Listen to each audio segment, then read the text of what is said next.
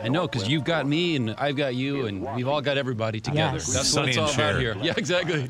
Now let's get to some history all over the map with Feliks Banel every Friday morning. This week, historic Carnation Farms has been a fixture in the Snoqualmie Valley for more than a century. And it's open Saturday for a Christmas market and a history tour led by the company's founder's great grandson. My yeah. goodness. Yeah, you know, Carnation is a local brand name that dates to 1899 in Kent, you know, down in the valley there, and it went national and international in the 20th century. Their flagship product was evaporated milk. Now, the founder of Carnation was Elbridge Amos Stuart, or E.A. Stuart.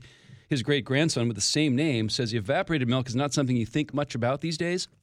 But 120 years ago, when dairies were moving farther away from population centers and fresh milk would often spoil in transit, it was a real innovation. If you wanted whole milk again, all you had to do is add an equal volume of water because that's how they made evaporated milk. They put it into something that looked like a still. They sealed it up, created a vacuum, and in a vacuum, things will boil at a much lower temperature. And so they were able to boil off 50% of the water vapor without spoiling the milk. And if you put it in a can and it's sealed properly, the shelf life was decades.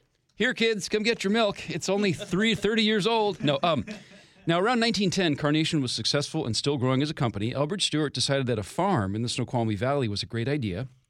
Place to experiment to breed cows that would yield more milk and to then sell those cows around the world to produce more milk for, yes, you guessed it, Carnation Farms. So Carnation Farms, the actual property, was launched in 1913. It served the company in that purpose and as a bit of a public relations project for decades. Till around 1990 or, 1990 or so, which was about five years after that giant conglomerate Nestle bought the whole kit and caboodle. Now, the town where the farm is located was originally called Tolt when that town was founded in 1912 because you know the Tolt River and everything. Carnation Farms was so important to that growing community, the city petitioned the state legislature, and Tolt became Carnation in 1917. I think it's one of the few towns in Washington named for a company. There might be other examples. Like you think about Hershey, Pennsylvania. think I- about that. I think Hershey came first, and then the chocolate was named after the town, if I'm not mistaken. But anyway, if, if correct me if I'm wrong at the text line. So anyway, um, now uh, the farm itself has gone through a few iterations with different owners and management. You know, Camp Korey was there for about 10 years, that Paul Newman project. Um, but Elbert Stuart, the great grandson, recently bought the 800 acres of real estate. He helped found a nonprofit to management, manage it and create a series of programs related to culinary arts and what they call regenerative farming. It's like a step beyond organic that's about sustaining the land and the farmers too. Now, that future focus is fine, very cool, and the Snoqualmie Valley is just the place to do something like that, but this is a history segment, right? Okay, so tomorrow from 10 a.m. to 4 p.m. is the holiday market at Carnation Farms. Admission's free, there's live music, there's food vendors. The guided history tour is at 2 p.m. It's free also, but you do have to RSVP online.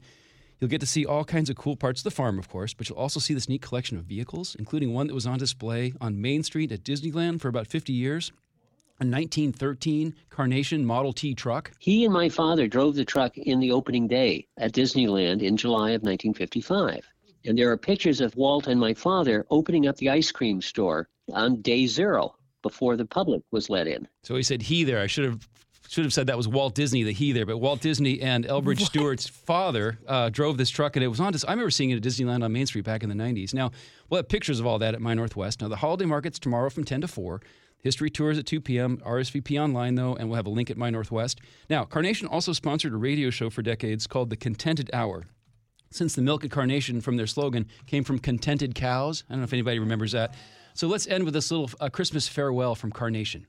Before we say goodnight, all of us, the Carnation Orchestra, the 10,000 members of the Carnation families throughout the world, and yours sincerely, Jimmy Wallington, want to wish you a wonderful Christmas, a new year of happiness, and a contented future. Kind of sounds like he's speaking through a can of uh, con- evaporated milk, but you know that's radio in those days. Not the we don't have the Thank microphones like, like we have now. Thank so, you, know. Feliks, Yeah, joining us tonight. Very good, yes, sir. And it could last for now. decades. This history segment, they could take this history segment, put it in a can, you'd play it back 40, 50 years from now, no one would know the difference. I was just in Carnation last Friday night at a place called Miller's. It's uh, and I'd never really spent much time. It's a neat little town, and uh, good friends of mine actually put on during the summer uh, weekly music at the Carnation Farms. Yep. It's a pretty They're- cool, they're pretty all cool sorts place. Of, all sorts of programming Yeah. There's going to be more and more stuff ramping up with all this new focus Yeah. on this new nonprofit. Feliks, thank you so much for this history segment. You betcha, I've got you, Colleen. And Sully's got you, drivers. What's your top? Sully, what's your top headline? Well, once again, Sully, we will. Oh, I can't It's even do traffic that from the end of. Sullys. Yeah, we uh, we're going to talk about the closure of Highway 18 because